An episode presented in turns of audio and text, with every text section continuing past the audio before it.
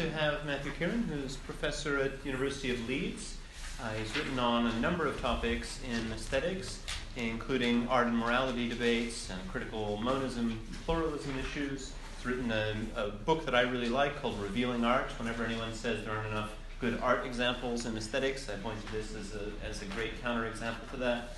Um, and, and he's recently been working on topics in virtue theory in aesthetics um, and uh, issues related to creativity as well. And I think the talk today is going to be bringing together a few of those themes. Uh, his title is Creativity, Vanity, and Narcissism. And as those of you who come on a regular basis will know, we're, uh, as always, grateful to the British Society of Aesthetics for their continued support in this series of talks. So over to Matthew. Okay. Well, um, thank you firstly for that very uh, charming introduction, Andrew. So thank you very much, and thank you to you all for uh, taking the time out uh, to be here. I hope I can in some way repay your interest, and I look forward to um, discussion. So. Um, I'm particularly interested in creativity and the relationship between creativity and character. Um, I got a sort of general backga- background account, which is um,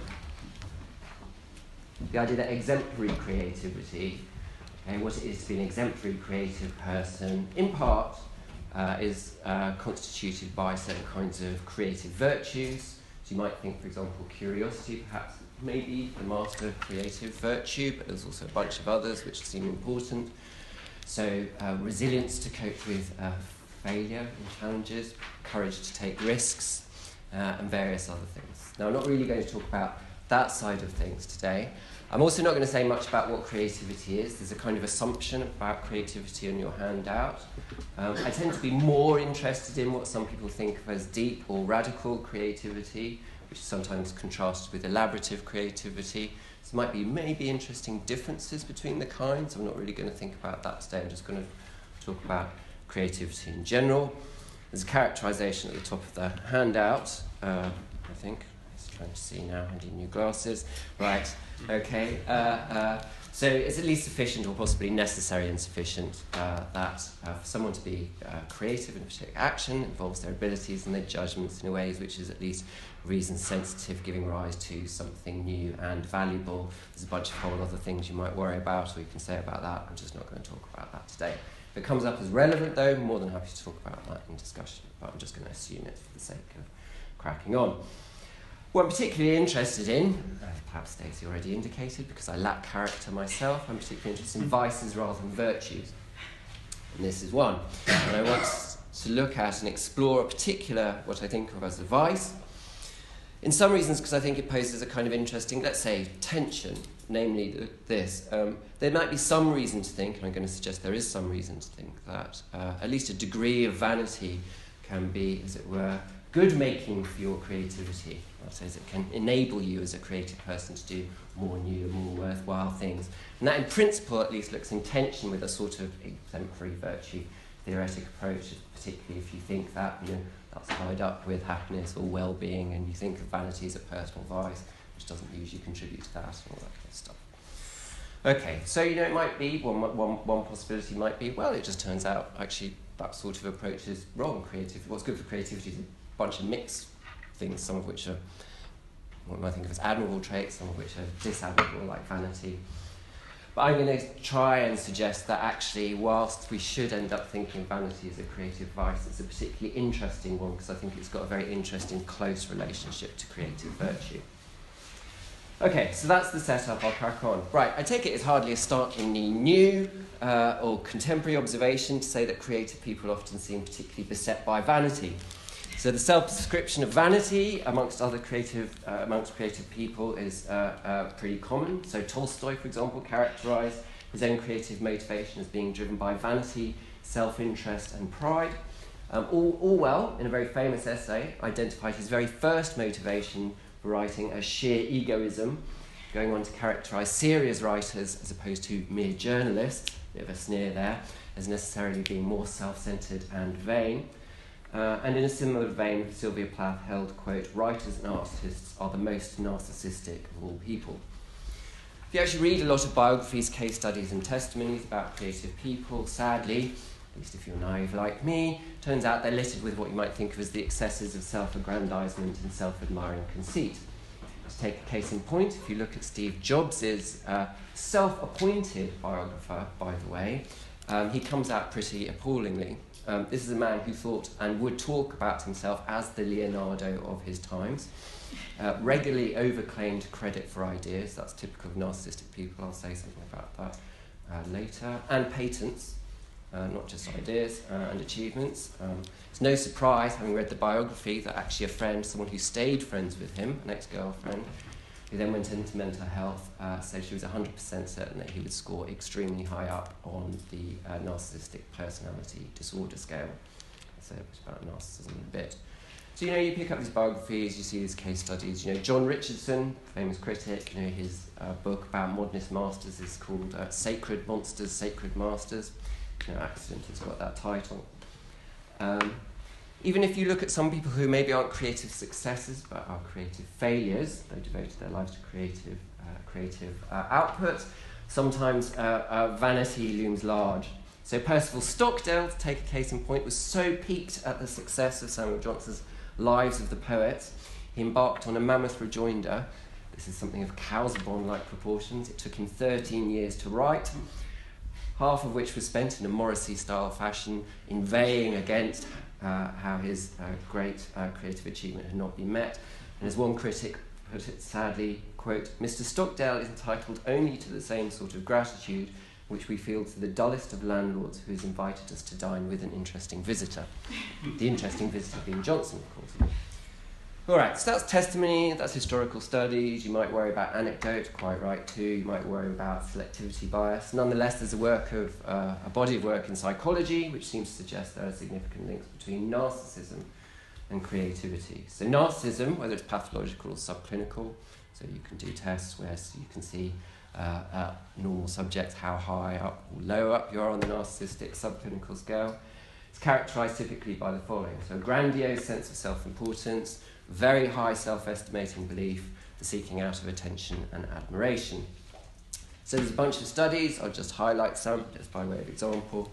So Raskin, who's the first to look at this in the 80s, found a significant positive correlation between the creativity and narcissism. So for example, uh, uh, being high up for one was uh, significantly predictive of being high up for the other. And that seems consistent with a bunch of more recent studies. Uh, so, for example, uh, uh, people like Furnham have registered that narcissists who tend to score much more highly than normal subjects, not just for self reported creativity, no surprise there then, all right, but also creative achievement, how it's measured, we can get into in discussion, tend to register more highly than other subjects.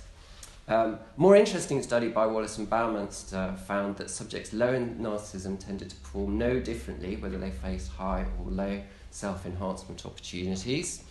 But people who registered more highly up for the narcissistic scale tended to outperform normal subjects where there was opportunity for self-enhancement.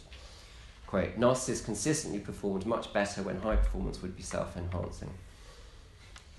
Okay, so finally, it's worth considering our own experiences. I won't dwell on this too much, just in internal reflection. If you work in a domain where people strive to be creative, philosophy, um, art, music, literature, academics, consider some of the ha- behaviour you have witnessed, or sotto voce, perhaps some of your own. Uh, it's not uncommon, maybe, for people to boast or grandstand or name drop or pose or overclaim credit or significance or diminish the significance of the contribution of others check out citations, worry about conference invitations, feud with others. Uh, you can fill in the rest. Okay, so that suggests there is a kind of potentially interesting link, but then to think about what that interesting link might be and why it might be interesting, I'm now just going to move to try giving what I take to be a decent characterization of vanity. So, what is it and how might it be related to creative ambition? Okay, so I take it central to the notion of vanity that in some sense the vain think too much of themselves. So Tiberius and Walker say vanity consists almost entirely in a person's having an excessively high self estimation. Okay, so you have to be careful here. Of course, you can self overestimate in a way which isn't a function of vanity, perhaps you're just optimistic. Right? I find this every year, I over optimistically. Maybe it's vanity, right? But you know, I like to think it's optimism. But I would, wouldn't I? Over over optimistic about how much work I'm going to get done, all that kind of stuff. All right. So uh, the other thing to watch out for is um, I don't think it's conceptually necessary that involves self overestimation. So maybe Steve Jobs did turn out to be the Dalai of his era, and he was justified, and it was true in some interesting sense. You know, maybe Julius Caesar was right, such that he was the only person who could have saved the republic. So I don't think there's a necessary connection to self-overestimating beliefs, but there's a non-contingent necessary connection to the tendency to overestimate, and that's what needs to be explained, right? So it will turn out as a psychological matter that necessarily, typically, vain people will tend to overestimate. Okay, um, and I take it that it's a necessary condition of vanity that relevant self-related beliefs must be high. Okay, there must be respect further with respect to something that's construed as valuable admirable or praiseworthy in some respect, or at least an indirect reflection of something that is taken as admirable or related to something admirable. Okay, now in that respect, Robertson would characterize vanity as, quote, an excessive concern to be well regarded by other people for the social importance their regard confers. But I don't think vanity as such need be driven by social importance, what matters, as it were, is that the vain appear, and I'm going to suggest appear to themselves as esteemed or worthy of esteem. Why? Because, as Taylor puts it, the vain offer their appearance as a means of seducing others into thinking well of them, which is in turn a means of seducing themselves into thinking well of themselves, and that's really what's driving it. So, in other words, I think actually vanity seeks and delights in fundamentally self glorification, which typically, though need not be concerned with social significance.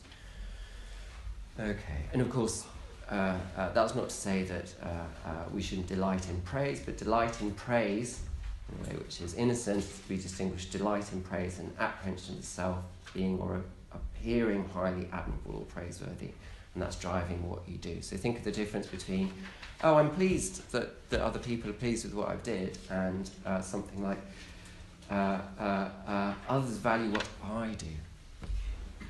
What I do. So, a crucial element of the drive for self glorification, I take it, is its constitutive of the vanity that the apprehension of the self appears highly admirable to an actual or idealized self audience. Think of it as an applied or implied audience. It's not accidental that Narcissus is often used, though that's a mistake, right? Narcissus thought that he was looking at someone else. Okay? So he couldn't be. Right, okay. But it's non accidental typically in art that a stereotypical representation of vanity is someone staring in the mirror at their own reflection.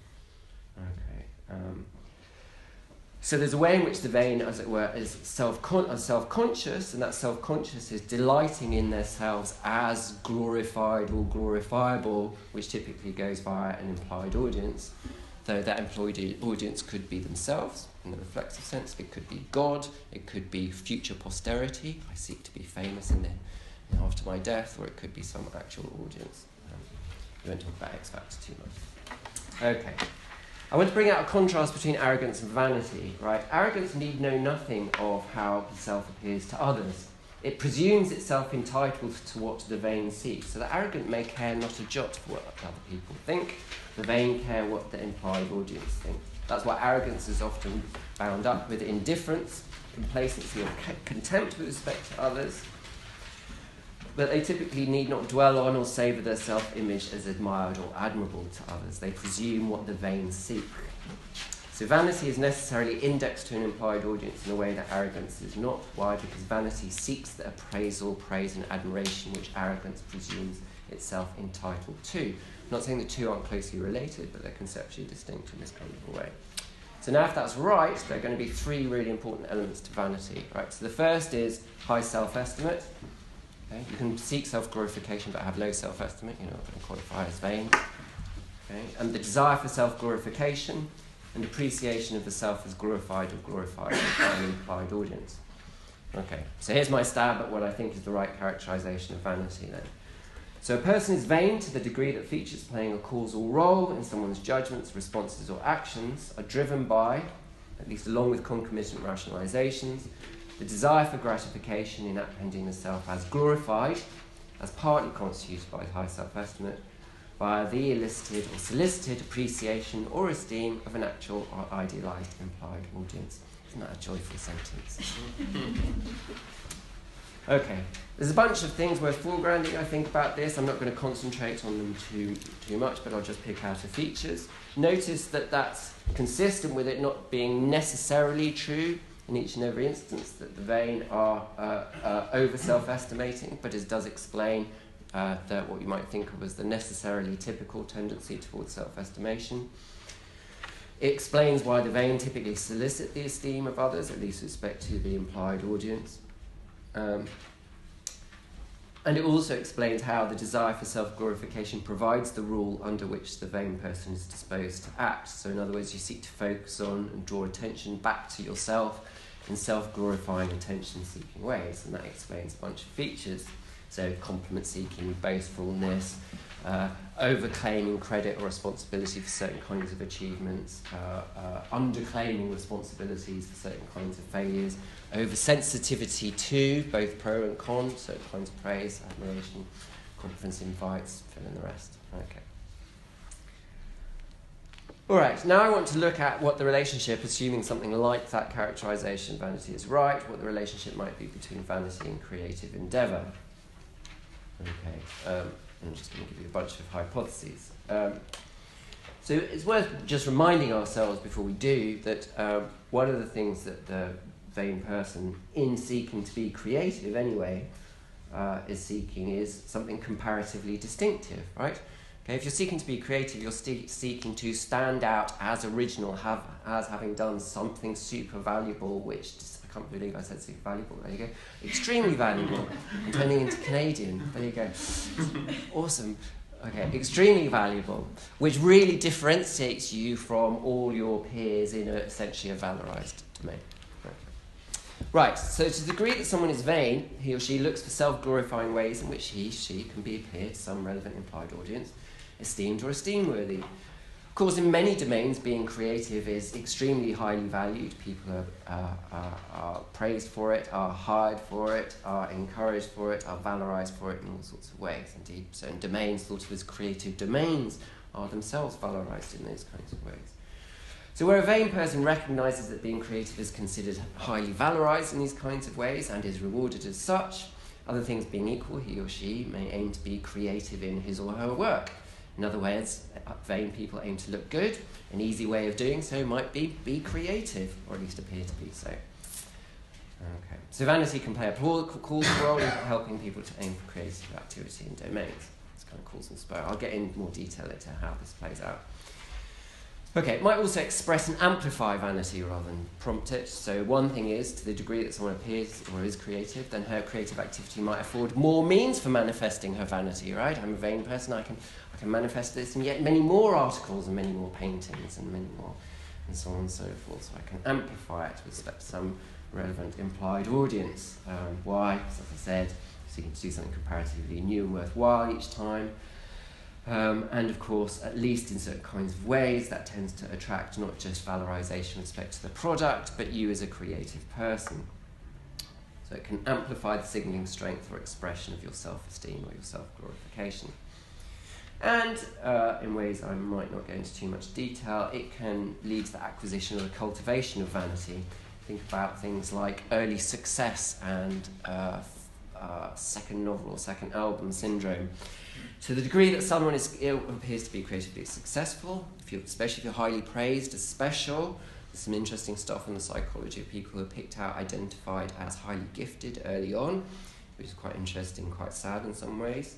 Um, particularly if you're praised as special and creative and gifted, and particularly often where that seems to be conditional on your achievement, then this might cause someone's natural delight in the esteem of others to be cultivated into vanity. I mean, at the other end of the extreme, think about if you're Michael Jackson, you're surrounded by this coterie of followers, and even where you start turning out the album bad, after Off the Wall, and thriller, it's not quite as good, but everyone says it's even better, you might start to believe your own hype, right?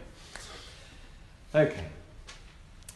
So even for those who are not initially vain, it could be such, given human psychology, surrounded by certain kind of coterie, rewarded for your success, praised for your extraordinary gifts and genius, and so on and so forth. You might end up being cultivated into vanity.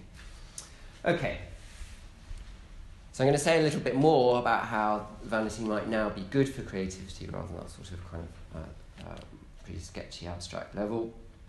Uh, so, how might we think of vanity as being good for uh, creative activity? Well, presumably the thought can't be like uh, um, um, the greater the vanity, the greater the creative good, right? That's why we have the term vanity projects. You're so radically unhinged from reality that there's just no chance. And there are things to be said about that, but still, okay. So, that can't be the thought, but the thought might be something like some degree of vanity might be good, right? So let's just take on that. So, inflated self estimate of your abilities might, for example, lead you to set yourself higher targets than you otherwise would to aim at. Okay, if you weren't so vain, self overestimating. In virtue of your setting yourself at a higher target than you otherwise would, you might be more likely to achieve it, right? You set yourself a high target. In the process of setting yourself a high target, you up, start skilling yourself up in a way in which you wouldn't otherwise if it was a lower target because you wouldn't have to stretch so far.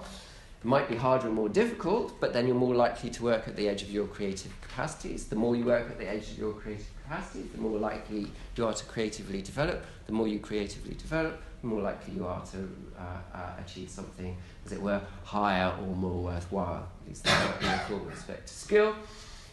Um, particularly, at least of course, uh, where failure might not correspond very well with your self image uh, and your self glorification, right? The prospect of failure might itself be an added spur, at least if it's going to be visible in some way, and so on and so forth. So, of course, it might help you skill yourself up more, it might act as an extra uh, uh, spur or motivational import, uh, impetus. Um, and you might be more motivated to persevere despite setbacks and so on and so forth. You might be overcome creative challenges and all that kind of stuff. Um, of course, it might be true that uh,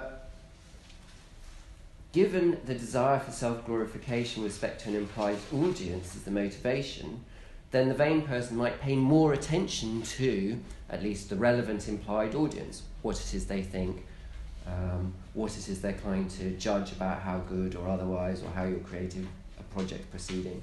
So that might lead the vain person to become more discriminating than otherwise about the value norms and judgments of the relevant implied audience.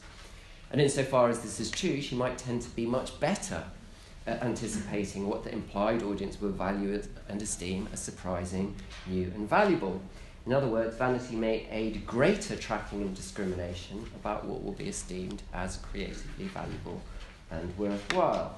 Now, of course, how adaptive that is to creativity is for creativity is going to partly depend on who the relevant implied audience is, right? I mean, if it's X factor, you might not get very far, right? But if you're in a domain where you think the values are more or less on track and the norms and so on and so forth more or less on track and the, I don't know, the referee's comments and the system set up in such a way, then you might find that you pay more attention to that stuff to improve your article rather than uh, uh, dismiss it or pay less attention to it. Okay, I mean, in a way, actually, uh, uh, uh, well, think about it like this. I'm not saying this is true of Madonna. If you don't think it's true of Madonna, think of it as Madonna's star. Uh, I fairly recently read uh, uh, a biography of Madonna where the characterization went something like as follows. I think it's a bit harsh, but here was the characterization. Um, what Madonna was really good at was actually picking out really creative outliers who were really good at doing something creative at the musical edges but then weren't very good at actually integrating it in a way with contemporary music. Because she was so vain and was so desperate to be self glorifying, what she was really good at was picking on those outliers and combining with what was really good about what you might think of as contemporary popular culture, which made her much better than those outliers that she was using. Why? Because she was more discriminating. Why was she more discriminating? She wanted to be a popular success. Why? Because she was so full of herself. Now, I'm not saying that's true of Madonna, not particularly nice thing to say, but you can imagine how that goes. But look at the structure of the explanation. Don't worry about whether it's true about her in particular or not. You can see how the thought goes. So, a degree of vanity might tend towards more ambitious task setting. It might uh, uh, uh, uh involve higher self set creative expectations, might promote greater rather than less creative risk taking uh, greater perseverance, at least where the uh, possibility of failure does not conform to your self enhancement, might be internal or uh, visible to a public. Uh, it might, at least in the last uh, case, uh, enable more discriminate seeking out of or anticipation of more worthwhile creative projects likely to be more well received. Okay, so and that seems at odds with what you might think of at least remember I started off with this idea that, uh, well, exemplary creativity involves these admirable character traits, which are the traits which enable more worthwhile, uh, more valuable creative activity. Okay. All right, we're doing all right for time. Okay, what I'm going to do is I'm going to give what I think of as uh, uh, two ways in which I think uh, vanity is susceptible to certain kinds of error tendencies, which I think creative virtue is not. And then in the last section, I want to say something about what the relationship is, if that's right, uh, about uh, how we should both still think of vanity as a creative vice, but one which has an interesting relationship to creative virtue. Okay, I mean, not all creative vices will have an interesting relationship, right? You might think at first pass laziness.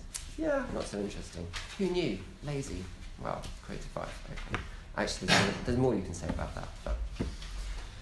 Okay, so here's what I think of as I mean, I think there are possibly others, but these are the two I'm going to concentrate on. First one is really to do with alienation from others. So I take it in most creative domains, we rely heavily upon collaboration and co- cooperative uh, uh, activity in order to be creative. And even if you don't think there, even if you think there are areas where collaboration is far from central, strikes me that we typically depend very, very heavily, much more heavily than is commonly recognised, I think, on what you might think is broader cooperative activity. So even single author writers, so novels, think about philosophy, typically not always single author activity relies on. In his we, we are engaged in a cooperative uh, group activity right now, which is governed by certain norms which are both to facilitate not just courtesy and politeness, as they should, but to facilitate, hopefully, helping in a way make each other's, in this case, my, thank you all. Uh, uh, but you know, in a, in a, in a broader sense, as part of the, the, this is going to be the result of the upshot of our creative intellectual community, right?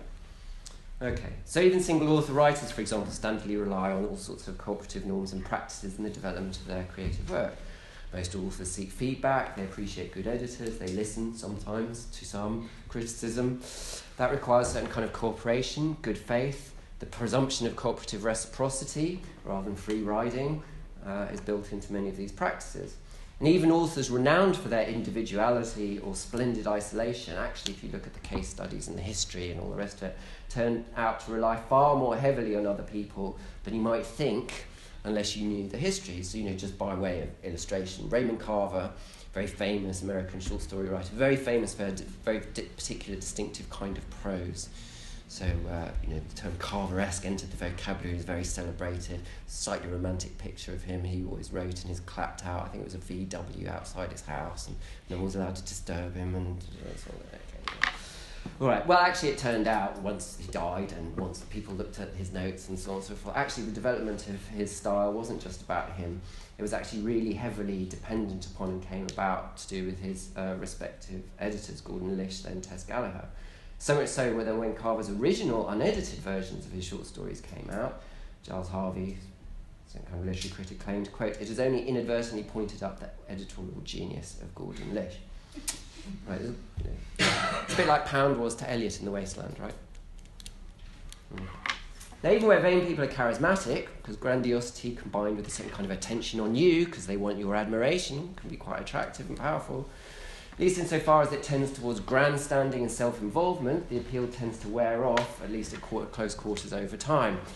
At least such as, um, I was about to say my experience, such as. anyway, so vanity is not something people tend to find particularly attractive, at least over time, right? Um, so, uh, but the deeper creative problem is not really its unattractiveness. Um, it's that it tends to corrode cooperation and it tends to undermine collaborative activity, even when people, other people, are strongly committed to working cooperatively, and even where it's in the creative self interest of other people to work with the vain.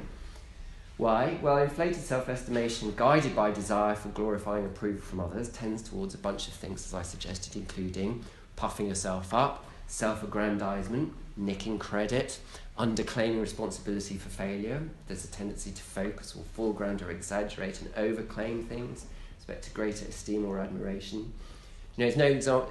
For example, if you're Del Paulhus, who devised uh, sort of the test for subclinical narcissism and your propensity to it. One of the, you know, many interesting features of the test, but one of the things is people tend to overclaim in the most basic of ways. So you're slightly more high up the narcissistic scale, you'll claim you know and you have familiarity with things which you can't because they just don't exist.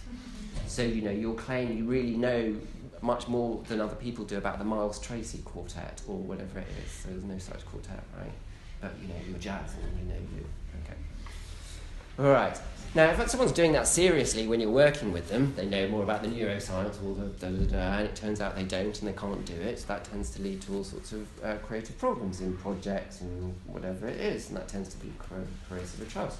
We learn. I mean, it's not that they're unreliable; they turn out to be reliable, reliable in the wrong kind of a way, right? They're reliably unreliable, right?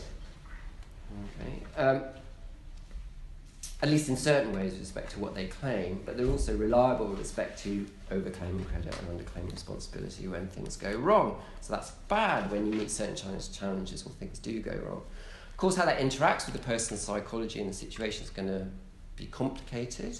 Right, so for example, people tend to put up with a lot of Steve Jobs that they wouldn't put up with nearly anyone else because they thought he really was being taken places, and because, quite frankly, he employed them. Right, um, you know, so if you're not very powerful, you know, look, uh, uh, the two others who people struggle to name in the Smiths put up with quite a lot. Why? Because Morrissey was taken in places. Okay. All right. Um, still, so there are going to be complicating factors, but nonetheless, vanity tends to make creative friendships, collaboration, and cooperation a fraught process. Um, does not say creative, vain people can't achieve creative heights. Okay. Um, but nonetheless, it is going to make it very difficult, and it is going to mean that uh, creative relationships are going to explode before their time, had the person not being vain, or there's going to be all sorts of misdirection and errors uh, uh, along the way. So, seeing as I mentioned Morrissey, let's take Morrissey. okay. Morrissey's autobiography, in the words of one critic, quote, is a heavy tome, utterly devoid of insight, warmth, wisdom, or likability. It is a potential firelight of vanity self pity, and logorrheic dullness. A humiliation constructed by the self regard of its victim.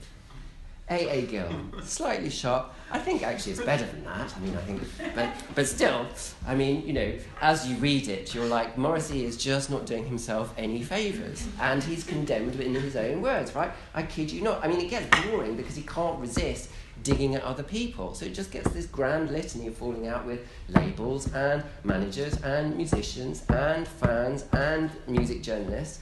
And very often it's the very people who, time and time again, are trying to help him and facilitate him and give him another chance and so on and so forth.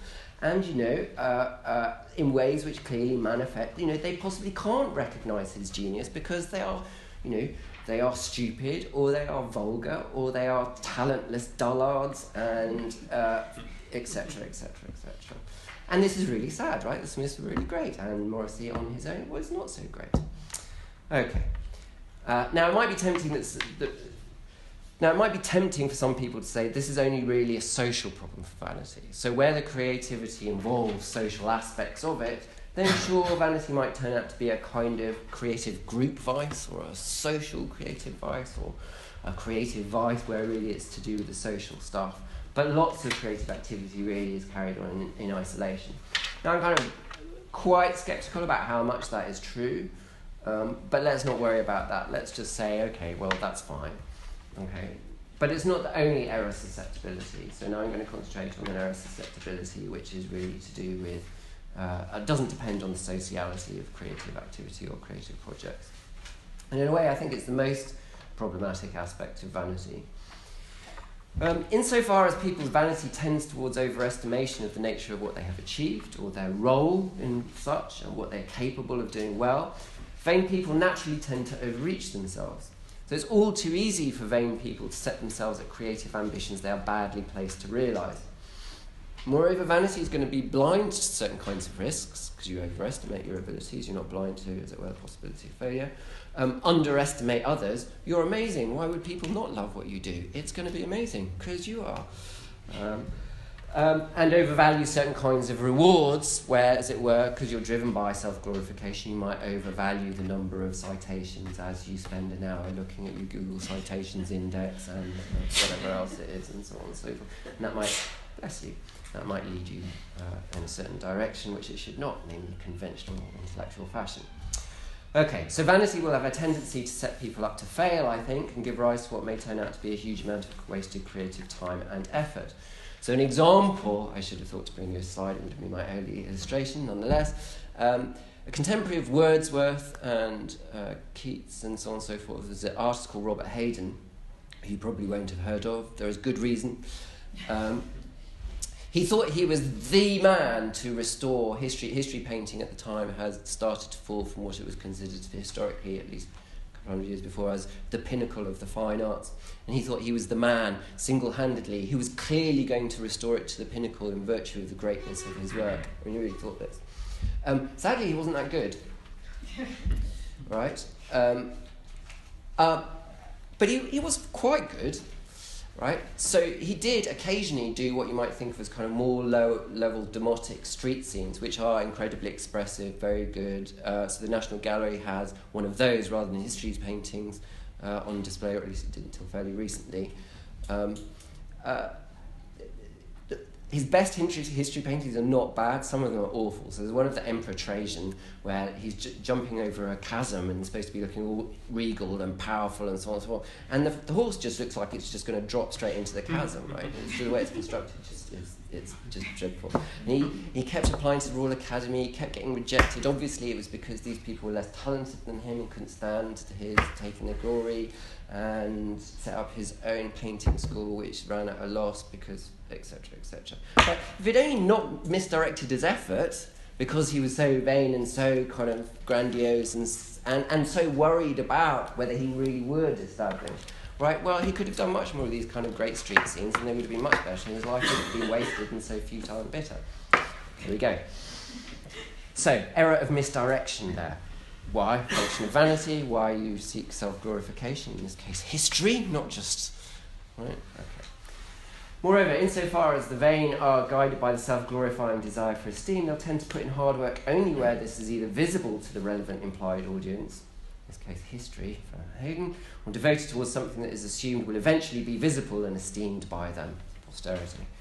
So, even where it motivates, it does so by tracking the vagaries of intellectual, artistic, or design fashion as indexed to the relevant implied audience. So what that means is to the degree that creative people are vain, they will tend to track what is conventionally approved of and esteemed by the implied audience who they're fixated by. So in other words, the vain will tend towards conformity towards the values and interests of the implied audience. Well, I said exactly how that works is going to depend on who the implied audience is, but think about this. A vain author seeking commercial success will tend to track commercial trends and esteem manifest in assuming popular culture and commercial success are the same, which they're not, those things. Um, what matters for such a person might be sales. So you look at your number of sales, you don't care about citations, you care about sales and how high you are up on the Amazon chart for this week or whatever it is. Um, reviews in the popular press, media appearances, the size of audience at the literary festival or something. Okay, if you're a, not if your implied audience is very different, you might sneer at the merely commercial. Why? Because you're among the cognoscenti and you solicit the esteem of some smaller group, at least wider than your mum. Uh, although it could be in some weird relationship type thing. All right, but it could be your intellectual uh, peers in philosophy world, or it could be something else. Okay, but in that case, you'll be you'll tend to focus quite heavily on whatever the norms uh, are underwriting the value judgments of that particular implied audience. In other words, you're going to be a bit fixated about the uh, vagaries of intellectual fashion uh, uh and, and the values of your uh, implied audience rather than thinking more generally about what is worthwhile per se. Okay. Um, the vain person also, and, and that's bad because that's going to tend towards conventionality towards the implied audience. The vain person, I think, will also at least given the characterization, tends to dismiss all too easily the criticism of those who are not part of the implied audience, or consider doubtful where possible the status of those who are critical as not really falling into the real implied audience. Right? In other words, Vanity tends to insulate against and lead to the dismissal of criticism as voiced by those perceived not to belong to the implied audience, and that's often very bad. Why? Because you, there's good reason to think that diversity of perspective makes for greater uh, creativity. Um, if we were all analytic philosophers and hated phenomenology, this would be a bad thing. Right? Okay. All right. This is problematic given that at least sometimes precisely what is needed to develop creatively is to listen to the worries, objections, or points of view from those outside the group one does or aspires to belong to or self identifies with. Where criticism and disesteem comes from those who belong to the implied audience and they're being reasonably put into doubt cannot be uh, uh, uh, questioned, then the vain person will have a tendency to, to be oversensitive, and that's going to explain tendencies either to overreact in response to that criticism by trying to realign their creative projects or activity in line with the esteem of the relevant group, um, or perhaps dismiss that person or dismiss that group, or perhaps just kind of give everything up and, and, and start on flounce out and, and start on something again. Think about Morrissey. Okay. Now, of course, conceptually speaking, vanity need not necessarily know of such errors. These are error susceptibilities and tendencies. But given what it is to be vain, to the degree someone is vain, they will have marked tendencies towards making these kinds of mistakes, both misdirection and errors in judgment or conformity towards certain kinds of values. Vain people expose themselves to the strong possibility of these kinds of failings, misdirections, and stunted creative development.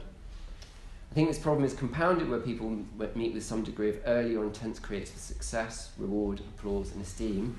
These given the multiple functions of esteem indicators. And esteem indicators have very many functions, um, often orthogonal to actually tracking creative value. Um, and also given the fact that admired success tends to attract people and systems who serve motivations other than really trying to help or serve uh, uh, uh, or enable creativity and true worth. As creative success is rewarded with indicators of esteem or indicators taken as such, uh, uh, uh, then that can attract and glorify in ways which are orthogonal to true creative worth.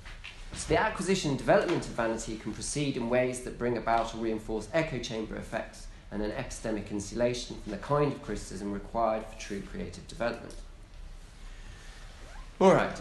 So I think there's two errors. One which is really tried to, to do with sociality. The other one's, I think, uh, uh, independent of the sociality. So even if you think of creativity as the most isolated project, I still think it will tend towards certain kinds of misdirection, certain kinds of conventionality, certain kinds of failures. Nonetheless, in a, in a sense, it's a kind of mixed good, right? Because under some circumstances, remember I outlined it can be a, you know, a, booster both to your motivation and enable you to take certain kinds of risks, and those risks can sometimes pay off, you know. Okay. So one way of thinking about vanity, I would like to suggest, is, is kind of analogous to certain kind of stimulants that can both boost creative performance, but at least over time will also tend towards misjudgment and misdirection. Right? So it's like a drug that has certain kinds of side effects. All right. And the idea is that creative virtue won't have those side effects. Okay? But there's going to be a lot of overlap between what vanity may enable and what true creative virtue may enable. And that's why they're close cousins in a certain kind of a way. Of course, I'm not saying seeking praise is a bad thing. Seeking praise is often a good thing, depends how you do it.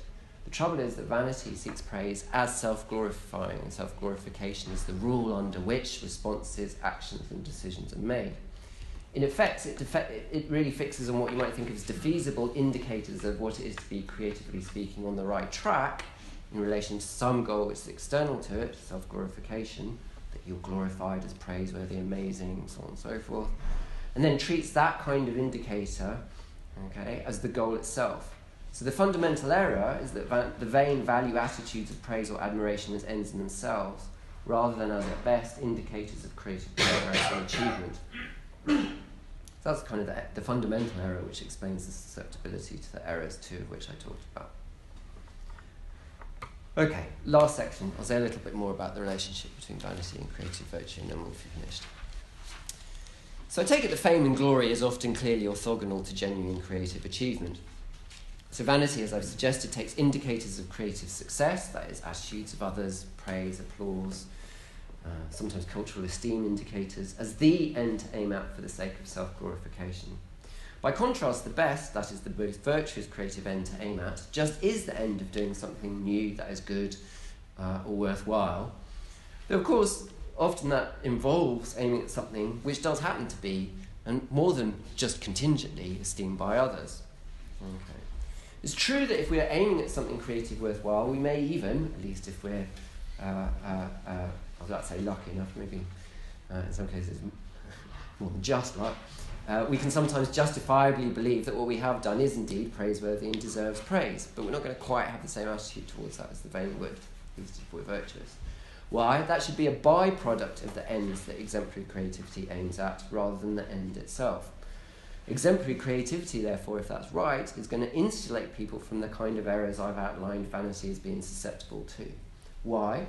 Because the creatively virtuous aim to do something new and worthwhile, so concern for garnering esteem as such does not figure directly in their reasoning about what they do. It can figure indirectly. Of course, we can explain why vanity can seem mistakenly to be a, a creative strength, at least an unqualified one. It's not just that vanity brings some creative advantages alongside exposure to certain kinds of potential creative misdirections and failings.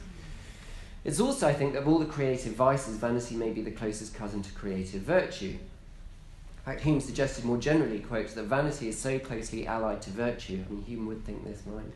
Nonetheless, vanity is so closely allied to virtue, and to love the fame of laudable actions approaches so near the love of laudable actions for their own sake that those passions are more capable of mixture than any kinds of affection.